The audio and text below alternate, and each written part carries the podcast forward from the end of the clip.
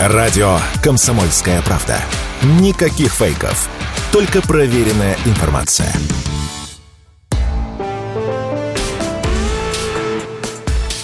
По сути дела, Николай Стариков. Ну, это значит, у микрофона еще и Владимир Варсобин. Николай, здравствуйте.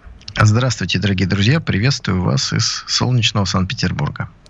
Э, Николай, ну сегодня день э, непростой, можно даже сказать в каком-то смысле исторический. Сегодня проходит саммит НАТО в Вильнюсе, от которого ждут э, разных новостей, потому что, конечно, все вокруг это связано с Россией. Что вы сейчас видите на новостных лентах? Что вы ожидали? Что вас удивило, Николай? Ну, я, конечно, ни в коем случае не считаю сегодняшний день историческим, потому что историю России пишут точно не в Брюсселе, не в Вильнюсе. Историю России пишут в Москве, Санкт-Петербурге, а сейчас в линиях соприкосновения на Донбассе.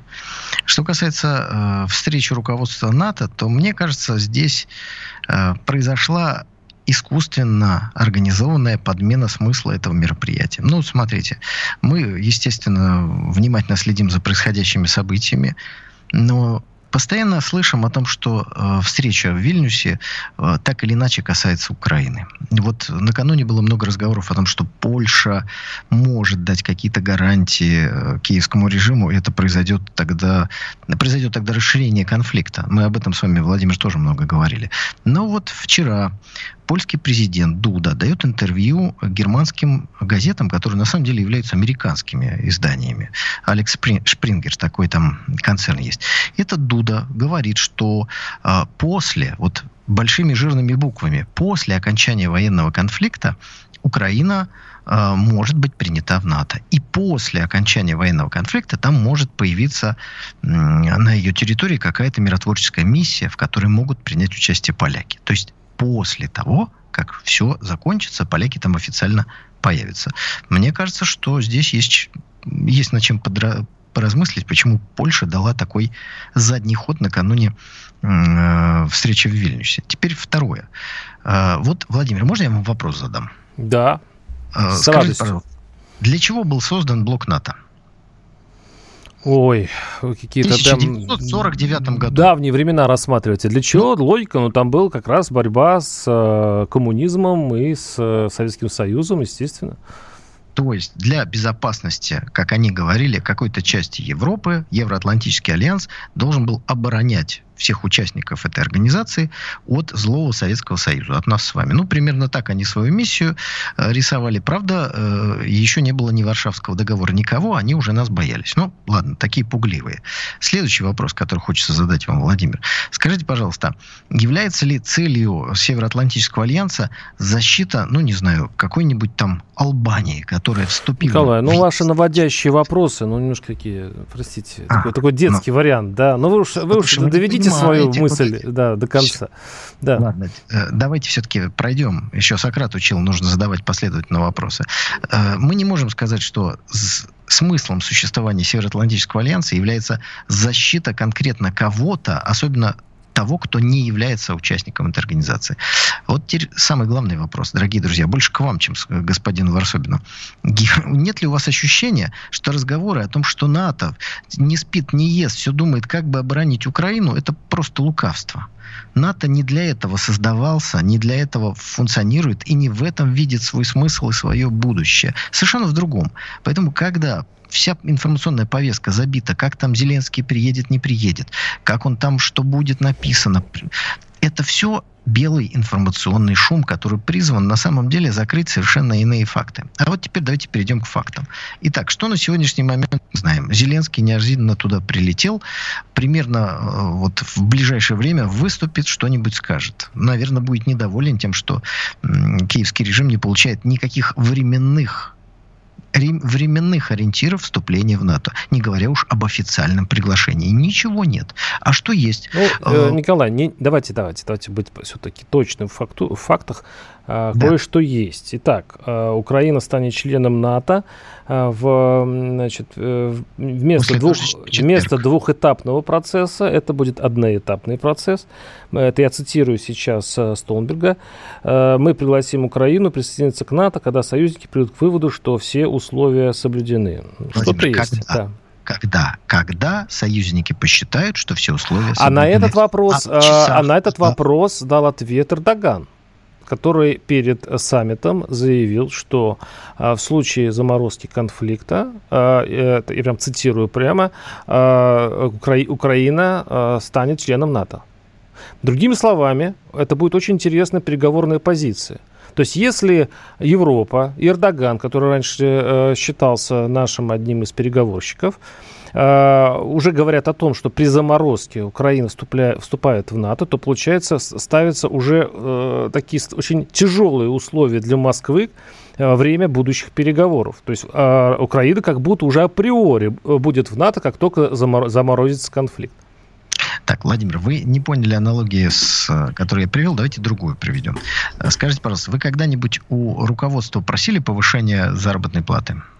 Ну, наверное, было когда-нибудь в жизни. Ну, Нет. Нет? Нет. Понял. Вы у нас не за деньги, а за идею. Нет, почему? почему? Я думаю, это никогда это не, не бойся, не проси. Помните такое? Сами Хорошо. все дадут. Это, по-моему, Булгаков ну, писал. Да. Я думаю, что у наших радиослушателей, у значительной части, были такие ситуации, когда они, наверное, исходя из там, семейных обстоятельств, еще как-то попросили прибавки жалования у своего руководства. Вот теперь представьте, что это происходит в НАТО. Э, приходит такой вот, э, в кавычках, Зеленский, говорит, вы знаете, э, примите меня, пожалуйста, в НАТО.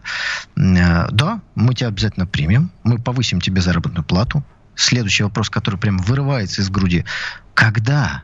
Когда, спрашивает вот этот вот, в кавычках, Зеленский, им говорят, когда мы посчитаем, что для этого сложились все обстоятельства точка, занавес. Это значит, что повышения заработной платы не будет. Это значит, Владимир, что не будет приема в НАТО. Отмена двухэтапного плана на одноэтапный это все равно, что, знаете, ну, даже не, не переставка, не перестановка кровати в одном известном э, не очень симпатичном... Николай, я не хочу сказать, это, это, возможно, вы правы, но вы так категоричны. Вы же, э, да, Чего возможно, не... возможно, э, Украина, они не возьмут в НАТО. А возможно, совершенно с той же вероятности возьмут. У них есть открытые совершенно возможности, которые они, собственно, демонстрируют. Возможно, зарплату повысят, а возможно, не Но повысят. Вы, а, а почему вы исключаете, что Украина может войти в НАТО сразу после заморозки? Что это, Объясню. чем помешает это? Объясню. Что помешает это Европе? Да. Вы не дали мне изложить всех фактов. Ну, так, давайте от аналогии перейдем к факту. Я надеюсь, что наши уважаемые радиослушатели аналогии оценили больше, чем вы. Итак, смотрите, что в итоге получилось? Вместо двухэтапного плана одноэтапный, то есть я сам придумал какую-то комиссию, какой-то план, я сам его сделал в два раза меньше, то есть вместо никогда стало половина никогда. Ну, это все равно никогда. Дальше а, а, подтвердили программу многолетней военной помощи. Украина ее уже имеет выше всякой крыши. Поэтому э, еще раз продали и пообещали ровно то, что Украина уже имеет. Это значит, ничего не добавили. Дальше обещали... Французы пригласить... добавили. Ну, Николай, я просто очень бережно отношусь это, к фактам. Это военная помощь. Французы это добавили, многие туда отношение к угу. членству в организации. Турция вот, добавила. Все. все это есть, никто не спорит. А угу. вот теперь ради чего саммит действительно собирался? Так. А, все участники акцептировали железное увеличение военных расходов до 2% ВВП. Об этом еще когда-то Трамп говорил, всех заставлял, все как-то не очень хотели, вот теперь всех построили, и под э, дымовой, шумовой завесой разговоров об Украине всех заставляют тратить 2% ВВП на оборону. Дорогие друзья, я хочу сказать, что вот эти военные расходы, это не просто цифры на бумажке. То есть примерно процентов 5, 6, 7 это уже для экономики крайне тяжелый вариант. И надо либо снижать эти военные расходы, либо начинать войну, потому что это будет очень-очень сложно. Двигаемся дальше. 300 тысяч военных э, будут размещены натовских на восточном фланге. Вопрос, что тут, собственно говоря, нового? Количество. Нам раньше называли там в тысячах две тысячи, прибыли три тысячи, теперь уже сотни тысяч будут размещаться. Э, далее, вот это самое интересное. Вот вроде бы собрались про Украину, про Россию поговорить, НАТО же вроде. А все согласились с тем, что надо защищаться от э, вызовов и угрожающей политики Китая. Понимаете, к чему они клонят? Все, что нам рассказывают про Зеленского, это либо продажа уже прошлогоднего снега, либо поставки вооружений, которые и так уже давно поставлены. А вот изменение стратегии НАТО, когда говорят о Китае, увеличивают процент ВВП, вот в чем смысл. И никаких сроков приема Украины не названо вообще. Поэтому, что касается э, украинской вот этой вот э, маскировочной тематики, то здесь ничего нового, ничего интересного, ничего того, что не было бы раньше. Ну и, конечно, горькое разочарование, которое сейчас Зеленский и все остальные попытаются как-то припудрить, э, так сказать, какие-то парики на него, другие надеть, чтобы вот эта лысина лысина, отсутствие какого-то нового смысла. И появление конкретики, чтобы она была замаскирована для конкретного украинского избирателя. Да, э, Николай, э, э, да, у нас остается минута, но мы еще продолжим, конечно, эту тему в следующей части передачи после небольшого блока рекламы. Давайте я потихонечку сейчас вам расскажу, что, чем можно на самом деле опасаться. Во-первых, Эрдоган заявил, что все-таки принимает, то есть он дает согласие э, вхождении Швеции в, в НАТО. То есть все, он через неделю уже э, документ поставляет в правительство, в смысле в парламент, и это будет все. То есть получается, Швеция вместе с Финляндией окажутся в НАТО, а это около наших границ. Неприятно. Неприятненько, неприятненько. Дальше. Э, э, кассетные боеприпасы, которые поставляют США, вот недавно было решение принято. Французы Без поставляют ракеты «Скалп», да, которые будут использоваться. Это тоже жесткие ракеты, которые примерно такие же, как Великобритания, там, «Шторм», который... И так далее. То есть, в общем-то, в принципе, э, есть некие моменты, на котором э, можно подумать и о чем можно поговорить. Мы сейчас прервемся буквально через пару минут. YouTube заблокировал канал радио «Комсомольская правда». Но нашу станцию не победить.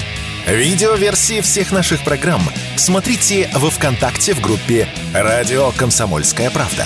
Здесь вы найдете прямые эфиры, эксклюзивные закадровые съемки и неформальное общение с нашими ведущими. Спешите видеть «Радио КП».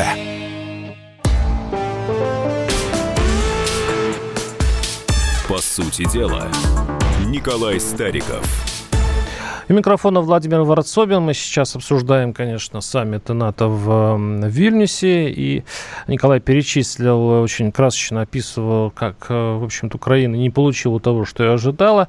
И это верно. Действительно, я думаю, что разочарован э, Зеленский и так далее. Но э, идет еще и другой процесс. Финляндия, теперь уже Швеция, потому что Эрдоган дал добро. И вообще поведение Эрдогана вот на встрече, ну, вот именно на саммите, э, вот последнее сообщение, Эрдоган на встрече с Байденом заявил о новом этапе отношений Турции и США. Вообще, потепление отношений Турции и США – это такой плохой звоночек для Москвы, потому что все, вот идет речь вообще о консолидации. То, что для а, России было бы выгодно, если бы а, НАТО все-таки не было таким консолидированным и отношения бы между ними представляли бы бесконечную грызню, к сожалению, этого не происходит. А идет увеличение количества членов НАТО и, э, в общем-то, их, их отношения, ну, допустим, такого ключевого игрока, который, кстати, поставляет нам параллельный импорт, э, как э, Турция, должно нас несколько э, ну, настораживать, Николай. Вот вас это не настораживает? Ну, честно говоря, если вы будете помнить, что Турция является членом НАТО уже почти, что называется, со сталинских времен, э, вас, наверное, удивлять это не будет. Проблема э, взаимоотношения России с другими государствами заключается в том, что сегодня в мире меняется баланс сил. Это есть. Но он еще не изменился так, чтобы это было выгодно, заметно, чтобы все остальные участники э, геополитических процессов поняли, что теперь не один центр силы, а несколько. За это идет борьба. Поэтому Турция является частью западного мира. Она является частью сателлитов Соединенных Штатов Америки. И надо удивляться, что нынешний турецкий лидер имеет возможность вот в этих условиях как-то вести какую-то свою игру. Вот это удивительно. А то, чтобы он не имел такого, ну, собственно говоря, ему и не хотят это давать. Отсюда и попытка переворота в 2016 году. Но если вы вспоминаете высказывания Эрдогана, то мне кажется, что он, знаете, он э, иногда просто развлекается, приезжая на такие мероприятия. Вот выступил и сказал, что вы 50 лет нас принимаете уже в Европейский Союз, так, может быть, мы что-то получим э, от того, что вы Швецию хотите туда принять. И в итоге отступил. Сказать... И в итоге, да, и в итоге спокойно подписал Швецию. И, и кстати говоря, несколько ну, месяцев, на, говорю, несколько месяцев назад, кстати, многие политологи, они говорили, что Эрдоган на самом деле все подпишет. И на саммите в Вильнюсе все-таки Швеция вступит. Ну, на недельку позже, и все-таки Швецию Эрдоган... Это это очень странное поведение, Швеция, на самом деле, турецко, турецко подданного. Подождите. Во-первых, не спешите, не спешите Швецию туда приписывать, но чтобы были, была понятная игра. Вот э, финскому суверенитету, ну сколько, получается, это после Второй мировой войны, э, ну, значит, уже лет там 70-80, грубо говоря, да? Так вот, шведскому э, будет уже лет 200. Последние войны, в которых участвовала Швеция, это, собственно говоря, 19 век. Поэтому 150, там, 100, 180 лет брошенных куда-то непонятно, э, э, это очень серьезно. При этом согласитесь, что никакой видимой причины для того, чтобы Швеция отказалась от многовековой своей политики, вообще нет. Просто Запад готовится к э, схватке за мировую гегемонию. И под это дело подгребает всех тех, кому он разрешил когда-то немножечко пожировать, побыть такими, знаете, нейтральными. Что сейчас все будут воевать, вот теперь и шведы будут, и финны будут, и Швейцария лишается... Чего бы это вдруг финны и шведы побежали Они в НАТО? Вот что, а что случилось, да, Николай? Они не с нами собираются воевать. Их конечная цель Китай. Мы цель промежуточная, поэтому они собирают все свои ресурсы, финансовые, экономические, идеологические, и лишают тех, кому они разрешили Николай, извините, извините, вот очень, очень, очень хорошую тему, на самом деле, она даже философская. Скажите, пожалуйста, вот в этой возможной, очень многие даже не то, раньше фантасты этим занимались, а сейчас действительно а, реал-политик, то есть это возможно, то есть западный мир против Китая. А скажите, европейцы против Китая, да, можно еще так назвать. А Россия вот в этой большой, э, возможно, будущей грандиозной мировой схватке на чьей стороне должна быть, по-вашему? Вот смотрите, если Насчет, на, на китайцев, да, то есть мы должны с китайцами быть, э, вот, вот когда европейцы с Китаем вдруг схватятся. Вот если прям представить себя как, как битву миров. А, Владимир, вот если вы будете называть вещи своими именами, вам будет проще э, не только вопросы задавать, но и отвечать на них. А, ну, я не сомневался, что у вас видение мира черно-белое. То есть Россия должна быть либо, вы сказали, с Европой, но, наверное, вы имели в виду совокупный Запад, потому что США тоже, в общем, с Китаем собираются противостоять. То есть либо мы должны быть с этими, либо с теми. А что вы взяли-то, что мы либо-либо? Это такая дилемма, которую вы сами выдумали. Не-не-не, Россия... еще, еще, пожалуйста, еще какой-то вариант предложите. Отдельный Сейчас предлагаю. Пожалуйста. Россия это отдельная цивилизация, отдельный центр силы. Но как только вы называете Запад, условно называете его Европой, например, условно Европа, возьмем вашу терминологию, а Китай и называете Азией, то у вас получается такая вот дилемма Европа против Азии.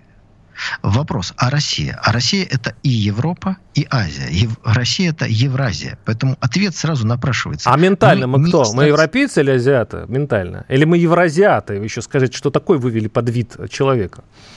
Владимир, я предлагаю провести, так сказать, э, на эту э, на эту тему целый симпозиум. Я говорю, философская тема. Санкт-Петербург, да, такой европейский город Российской Федерации. Северная Венеция, да. Да, вы будете представлять Тверь например, российский город э, Российской Федерации с корнями, откуда у меня, кстати, корни, к которым я отношусь с огромным уважением. Пригласим, например, коллег из Владивостока. Это первый э, азиатский город России, но, с другой стороны, его туристы из Китая и из Кореи воспринимают как первый европейский город. Позовем наших э, коллег из Калмыкии, обязательно позовем кого-нибудь с Кавказа, с Дагестана, Чечни, и вы зададите им эти вопросы. Я думаю, Николай, что... я с вами веду передачу. Это, это примерно как, как Паниковский вот. говорит, вы поезжайте в Киев и спросите, кто был Паниковский. Я ну, все-таки вот с вами веду беседу, а, а не с кем-то там еще. Вы в улице Санкт-Петербурга и спрашиваете, да. вы больше ментальность у вас какая? Европейская, азиатская? Один ответ. Вы идете в Грозном и говорите, у вас какая ментальность? Вам ответили. Вы идете в Владивостоке, потом идете где-нибудь в Калмыкии, в Бурятии. Везде будут разные ответы. ответы. Потому что мы, мы Евразия, мы не Европа. Николай, не а вот знаете, в чем дело? Если вы будете Себе даже в Калмыкии и даже вот вокруг Китая пройдете, вы союзников Китая там не найдете вообще. Вот удивительная способность Китая все-таки настораживать против себя соседей. И при этом все-таки, э, я почему зацепился этот, за этот вопрос? Потому что если, э, и в этом смысле вы правы, правы, потому что скоро, возможно, может быть, не скоро, к счастью, э, возникнет вопрос, с кем вы. С кем мы? Мы как цивилизация, мы как русская страна, российская страна. Ну, возможно, нам, скоро нам сама история спросит, вы, вы за кого? Владимир, я надеюсь, уважаемые радиослушатели, заметили, как вы передернули наши невидимые информационные карты. Потому что вы э, подменили вопрос. Мы с вами говорили о вопросе, который мы в виде вот этой нашей мыслимой такой экскурсии задаем в Грозном, Санкт-Петербурге, Владивостоке. Вопрос был какой? Вы по ментальности, вам что ближе, Европа или Азия? А вы сказали, союзник Китай. Это уже другой вопрос, дорогой друг. Другой. Почему это?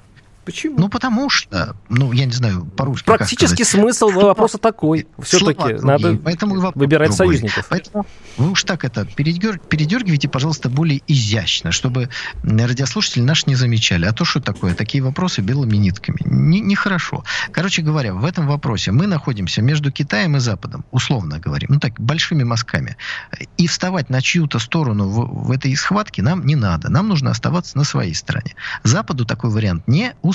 Он хочет нас перетащить к себе, и в основном нашими руками, мы это многократно с вами говорили, воевать против Китая, как руками Украины воюют против нас. Он нам оружие даст, он нам Украину отдаст, он нам вернет 300 миллиардов украденные, он всем олигархам яхты вернет, еще по второй купит. Только воюйте вместо нас с китайцами. Вот что они хотят, в конце концов. Поэтому все сегодняшнее, вот это вот хоровод вокруг России, он призван эм, добиться одной цели, чтобы дрогнули чтобы решили договариваться, чтобы превратились в западное оружие. Как это произошло к сожалению, в э, Первой мировой войне. Поэтому к этому надо относиться, вот как ни странно скажу, ну, философски. Нужно понимать их конечную цель. Все остальное это промежуточное их действие.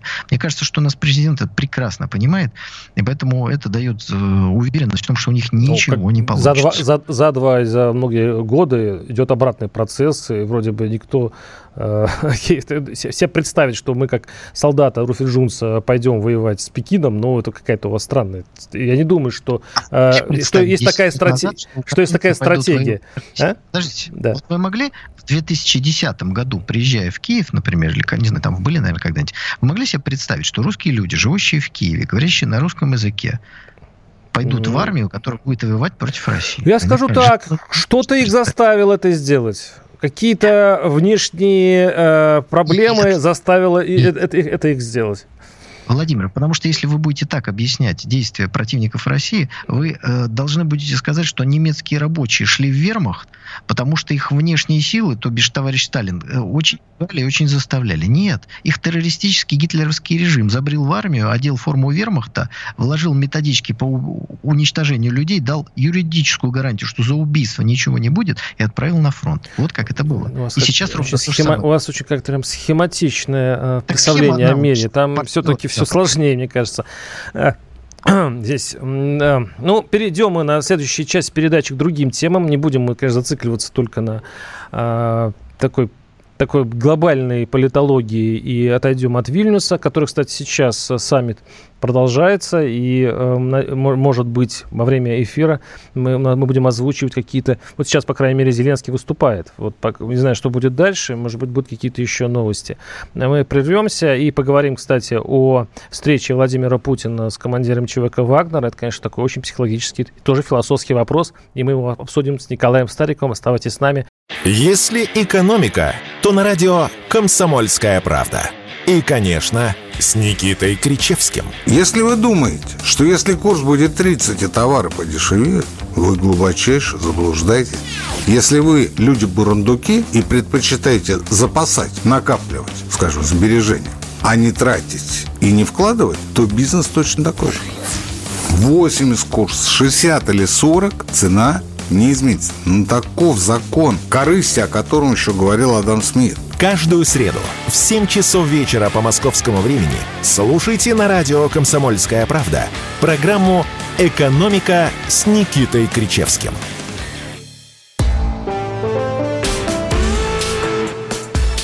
По сути дела, Николай Стариков – Микрофона Владимир Варсобин. Николай, вот сейчас смотрю, новости идут. Зеленский уступает на концерте в поддержку Украины и заявляет так, как будто еще ничто не решено. Я, говорит, приехал в Литву с верой в решение, с верой в сильное... А может быть, это, это, это что значит? Что человек делает хорошую мину при плохой игре или что-то может измениться? Вот за... Еще ведь саммит не закончился. Это значит, что артист находится на сцене. Угу. Артист находится на сцене. Вот и читает свою роль и говорит, что он полон надежд, что уверен в успешном исходе. А через день он объяснит, что он надеялся на больше, но то, что дали, это тоже очень важно. Что вместо одной морковки теперь две, точнее, вместо двух одна, но зато красивая и пластмассовая. Это я имею в виду план двухэтапный на одноэтапный поменяли. Ну, Владимир, ну вот артист на сцене, вот это объясняет все, что он говорит, что он, как он ведет. А, а, актер хороший, президент никакой. Потому что ничего он добиться не может. Он, возможно, теряет контроль не только над собой, потому что там какие-то вещества управляет, а он общается с э, ведущими политиками. Николай, а Москва... У него возникает ощущение, да. что он действительно тоже политик. Ну хорошо, а хорошо. это большая иллюзия. Да. Скажите, а вот Москва может что-то добиться? Вот сейчас все-таки э, идет как бы это велотекущее, и многие говорят, неудачное контрнаступление э, украинских войск. А Россия находится в активной обороне, э, но мы же с вами еще год назад говорили о том, что ну, на, наши, то есть э, ваши, ваши и э, нашего правительства желания были далеко, вообще-то за Днепр в сторону Запада. А сейчас э, идет речь о заморозке конфликта. Вы видите... Э, речь идет ну, на заморозке конфликта. Ну, по крайней мере, очень многие говорят, что будто бы вот заморозка конфликта случится ну, сразу с зимними холодами, потому что ну, бесперспективно э, воевать на истощение. Как вы на это смотрите? Ну, Владимир, я думаю, что зиму 43-44, я имею в виду 1900, конечно, сложно воспринимать как заморозку конфликта, хотя вы, наверное, могли бы так воспринять. Доблестный, в кавычках, вермахт начал 5 июля свое наступление. Советская армия его отбила, освободила Орел, Белгород, Харьков освободила, но не разбила же до конца гитлеровцев, не вошла же в Берлин. Поэтому, по вашей логике, зимой 1944 года явная заморозка конфликта, собственно говоря. Ну, ну так что ли? Ну нет, конечно. Будет э, зима, и если э, будет смысл вести э, какие-то наступательные действия, они будут вестись. А если, отбив наступление вермахта и источив, истощив его силы, уже в силу распутицы, там, еще каких-то десятков причин, не будет смысла вести наступательные действия, значит, их не надо вести. Николай, а дело э, вот в чем. Вот ваши аналогии понятны, но они чем отличаются? А, ну, тем, что войны вообще ведут э, не только солдаты, но ведут экономики. А когда идет на изнурение а, война, то получается, что соревнуются экономики – а вот насколько э, российская экономика больше, чем европейская экономика? Я думаю, что не насколько, она меньше.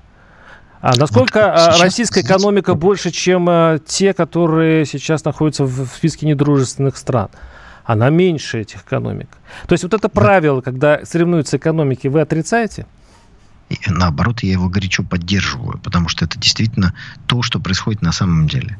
Началась война на истощение – и каждый раз, какая, когда такая война начиналась в истории человечества, уверяю вас, обе стороны имели какие-то надежды, что именно такое ведение боевых действий для них более успешным. Либо одна из сторон навязывала другой такую войну. Так что история нас учит именно этому. Здесь главный вопрос, ну, давайте вот так в перспективе посмотрим, какие негативные последствия для экономики, вы же сейчас говорите только про экономику, да. мы сейчас не говорим про гибель людей, про разрушение, про, э, так сказать, террористические акты, которые, э, к счастью, большинство из них предотвращается, но все равно они происходят, про обстрелы. Вот про весь этот ужас мы сейчас не говорим. Чисто экономически. Вот что мы с вами можем назвать негативного в экономике России с момента начала специальной военной операции. Вот так, чтобы она, знаете, надломилась, э, там э, рубль стал 200 еще там в феврале 22 года. Вот, вот что. Ассортимент магазинов не уменьшился. Цены, да, цены растут, но рост цен, он был и до этого. И я бы даже сказал, что сейчас, наверное, рост цен, ну, ну, если не замедлился, то эта динамика никак не отличается в худшую сторону от того, что мы имели до 2022 года. Вот опускание курса национальной валюты со стороны Центральным банком, уверяю вас, вносит в увеличение ценников гораздо больший вес и гораздо больший вклад. В отрицательном, конечно, смысле. Ну вот что в экономике России Николай, в отрицательном... а, смотрите, ведь я совершенно да, с вами соглашусь, но я, давайте дальше мысль продолжим.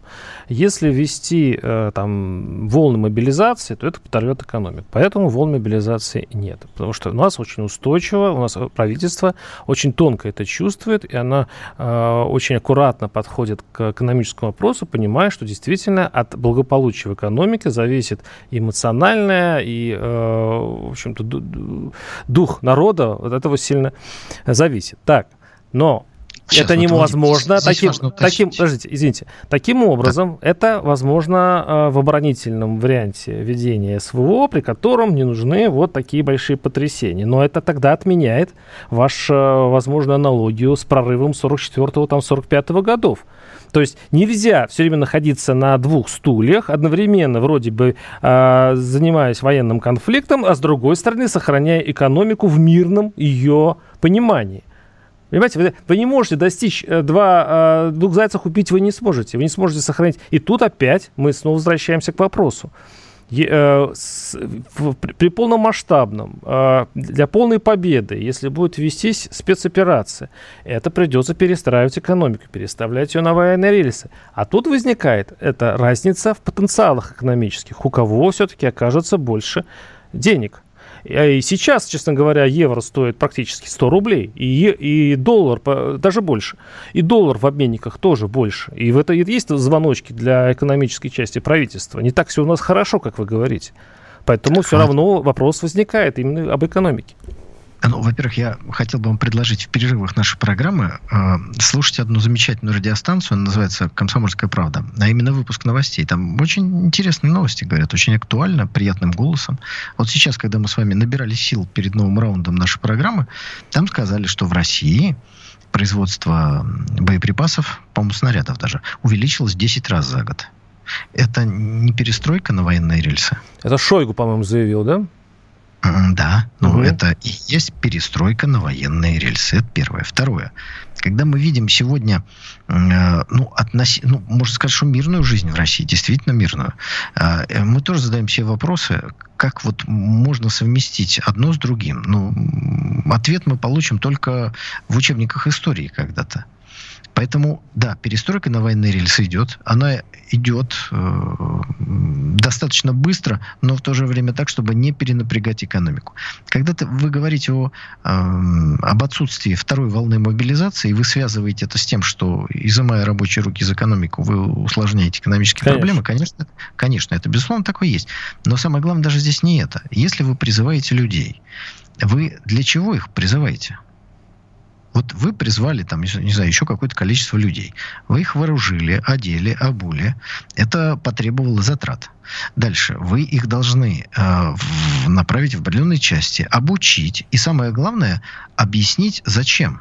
Если они сейчас вам на фронте не нужны, Зачем вам их призывать? Николай, ну вы Значит, сейчас вас заговорил бухгалтер, но вы же сами говорили о полной победе. Я вот про это и говорю. И там ведь так не получается, а когда малой силами, малой кровью и малыми усилиями экономики это может получиться, особенно в нынешнее время.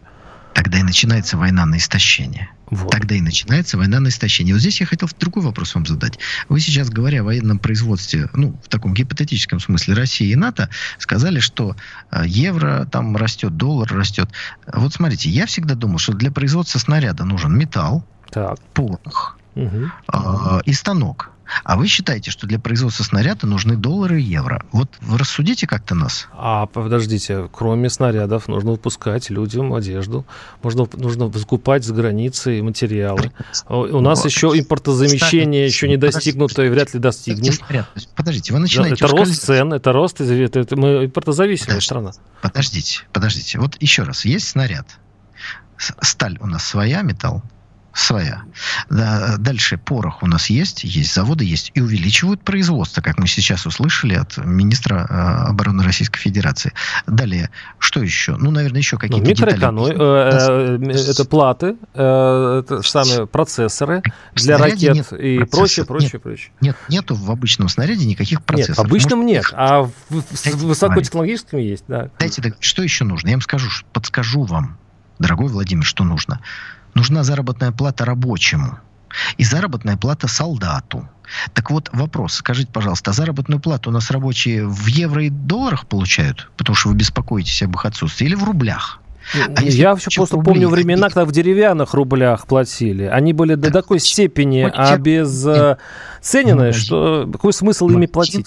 Есть все. Поэтому мы с вами путем недолгих размышлений пришли все откуда завезено, Николай? Все в магазинах. Откуда, откуда появляется а? все в магазинах? Объясните мне. Чтобы не росли цены в магазинах. И вот здесь политика Центрального банка на вес золота не менее важна, чем политика военного министерства. Вот почему мы так критикуем ЦБ за то, что они сейчас делают.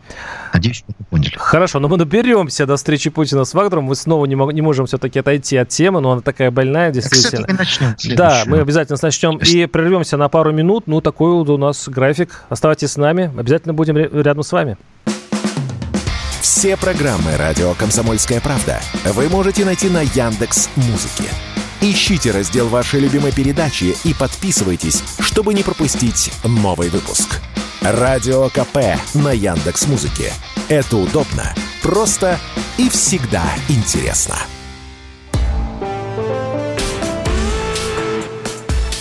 По сути дела, Николай Стариков. Да, микрофона Владимир Варсобин. Николай, вот все, э, поговорим о встрече Путина с командиром ЧВК Вагнер. Давайте вспомним, как вообще эта информация появилась. Сначала об этом э, было написано в европейской прессе, и после этого э, Кремль, да, подтвердил эту информацию, что, по-моему, это было 29 июня, это случилось, то есть буквально за, ну, если я могу ошибиться там один день, а, то есть буквально за 3-4 дня после того, э, после того, как вот это действие было э, названо мятежом и чуть ли не государственным преступлением, через 3-4 дня Владимир Путин встречается а, с, с ЧВК «Вагнер» и, конечно, Пригожиным. Скажите, пожалуйста, как, как вот к этому относиться? Не путает ли это вас? То есть как в это может быть? Ну, сегодня у нас с вами программа аналогий. Итак, представляем, 1582 год. ЧВК «Клинка», которая э, создали бояре и промышленники под командованием Ермака, движется в Сибирь. Ну, дальше мы процессы присоединения Сибири к России – с вами пропускаем. Я надеюсь, наши уважаемые радиослушатели их знают. Но тут у, так сказать, условного Ермака, главы э, вот этой организации, возникают вопросы к боярам. Решает их задать. Там, с его точки зрения, огнеприпасы не привозят, э, свинец не выдают, порох э, мокрый и так далее и тому подобное. И вот отряд Ермака разворачивается и начинает двигаться в сторону Москвы, чтобы батюшку царю, а царь у нас, напомню, в тот момент Иван Грозный, не просто кто-нибудь, а Иван Грозный, вот движется туда. Движется. Э, Иван Грозный объявляет о том, что это мятеж и, значит, государственное преступление. Ермак, по ходу дела, э, поговорив, ну, тогда телефонов не было, э, с кем-то из соседнего дружеского государства решает остановиться. Ну и далее, вот, собственно говоря, командиры ЧВК э, Глинка приходят на беседу к царю. Вопрос. Почему государь соглашается говорить? Ну, во-первых, он амнистировал всех. Это первое. Он разговаривает не с преступниками, а с прощенными. Это значит, что с ними разговаривать можно. Сколько его уговаривали поговорить, мы с вами не знаем. Ну, нам рассказали о том, что эта встреча произошла. Так вот, э, смотрите, есть отличный военный инструмент, инструмент ЧВК «Глинка», который малыми, э, так сказать, силами, история говорит 840 человек, присоединил колоссальные территории к российскому государству. А потом в силу каких-то странных, не до конца понятных недоразумений и внутренних склок этот отряд вдруг даже не против государя вроде выступил, а как будто хотел какие-то вопросы решить. Вы будете рисковать этим отрядом, воевать с ним? Нет, можно его, конечно, э, военным путем ликвидировать, но ведь это же слуги государевы. Они вроде как бы искренне э, что-то хотели донести, рассказать. Поэтому встреча – это разговор о том, как государством созданный инструмент в виде ЧВК «Вагнер» будет в дальнейшем использоваться в каком-то новом качестве – конкретные люди, конкретные отряды, конкретные навыки. Ведь э, наш президент ничего просто так не рассказывает, ничего просто так не делает. Когда он сразу после этого мятежа, а это мятеж, оценки со стороны государства не поменялись, со стороны президента и не поменяются. Это мятеж, это техчайшее государственное преступление. Так вот, когда Путин после этого нам рассказал в, так сказать, в рублях, какое количество денег выделялось на ЧВК «Выгнер» со стороны государства, то, мне кажется, ни у кого не должно быть сомнений, что государство, а не бояре финансировали вот это ЧВК «Глинка», которое ушло в Сибирь присоединять. Просто бояре Строганова были удобным, ну, как бы сказать, медийным прикрытием для этого государственного инструмента. Но в XVI веке у нас не осталось, как говорится, платежек, не осталось воспоминаний о том, сколько земель, душ, э, так сказать, серебра, сколько его Иван Грозный передал этим Строгановым в оплату этого похода. Частные армии всегда работают в сегодняшнем варианте, в, в исторической перспективе, в прошлом, да и в будущем, только на государство. Никаких частных армий просто так быть не может. Никто не в состоянии их финансировать. Война – это очень дорого. Поэтому встреча президента с э, военнослужащими Вагнера показывает, во-первых, что президент их не боится ни капельки. Ну, представляете, там 35 офицеров – да, высшее командование, глава ЧВК Вагнер и президент. Там же не 70 э, ФСБшников вокруг сидело. Ну, конечно, нет. А сколько, был по-вашему? Ну, не знаю, может, вообще никого, может, парочка. Потому что это государевы слуги. Николай, вы романтик. С государем. Вы лирик, я, не я романтик. Я, я э, во-первых, знаю характер э, Владимира Владимировича Путина, который не боится. Во-вторых, знаю, что такое ЧВК Вагнер.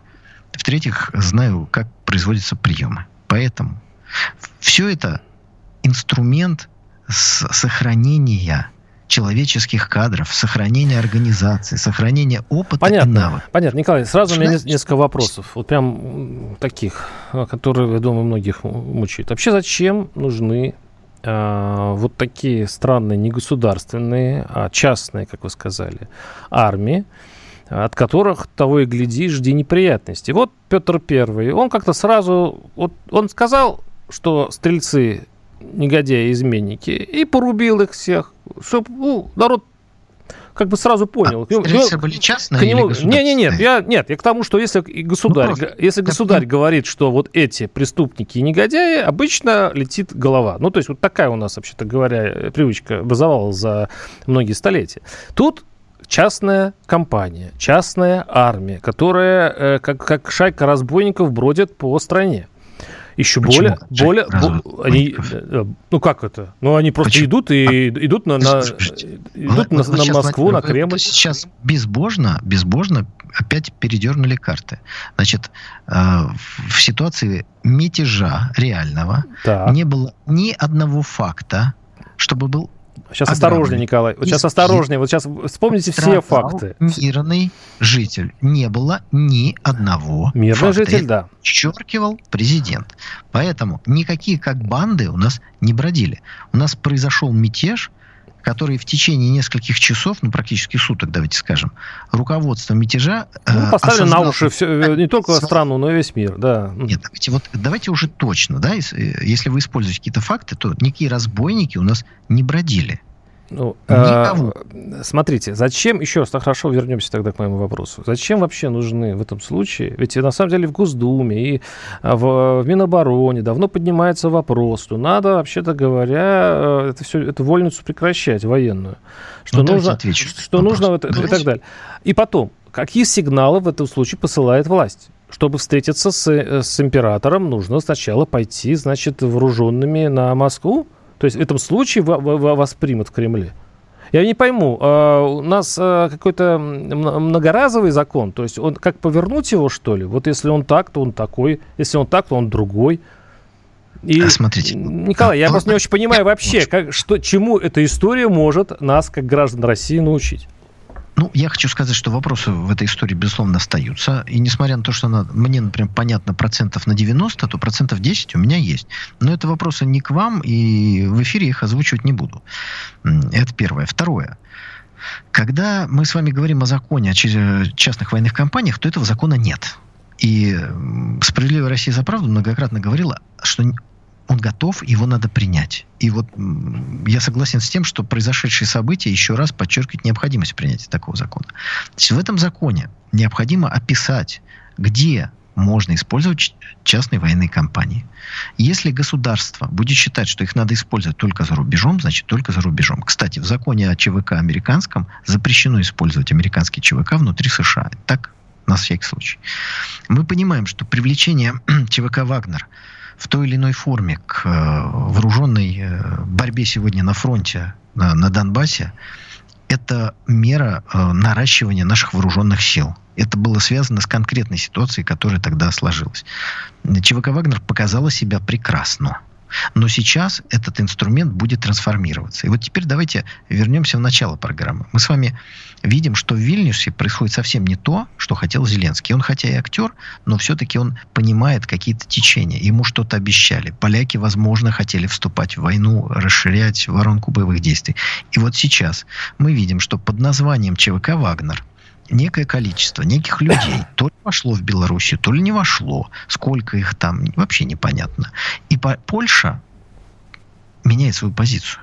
Да, конечно, играет роль размещения тактического ядерного оружия. Но мне кажется, что и появление флага ЧВК «Вагнер» в Белоруссии изменило позицию поляков, которые почувствовали в этом в этом определенную угрозу. Я не хочу сказать, что все, что мы наблюдали, только ради этой передислокации делалось. Конечно, нет. Но, тем не менее, умение из лимона сделать лимонад нашего президента всегда во все времена отличало. Поэтому личная встреча с командирами, которые, так сказать, шрамами э, и наградами э, усеяны, так сказать, поранены и награждены. Это знак уважения. И самое главное, президент им лично объяснил, что это инструмент государственный. Он сначала объяснил это всем нам, рассказав, сколько миллиардов государство на это выделяло. Потом он объяснил командирам, чтобы каждый а, командир... Николай, понимал. еще я думаю, что там было объяснение самому президенту, почему, собственно, и понадобился этот поход. Ведь там была своя, вроде бы, они думали, что это правда, да? Они хотели кое-что донести а, государю. То есть они Конечно. пришли, и теперь э, у э, Владимира Путина есть такая задача понять, кто прав в этой истории. И, возможно, кадровые решения, которые могут впереди быть, и э, будут навеяны вот этой встречей. Мне кажется, президент уже все точки над «и» расставил в день, когда мятеж случился. Он назвал Думаете? это мятежом. Я хорошо, хорошо, э, это Россия, здесь все может быть. Э, Николай Стариков, Владимир Варсобин. И услышимся через неделю, Николай. До свидания. До свидания. По сути дела.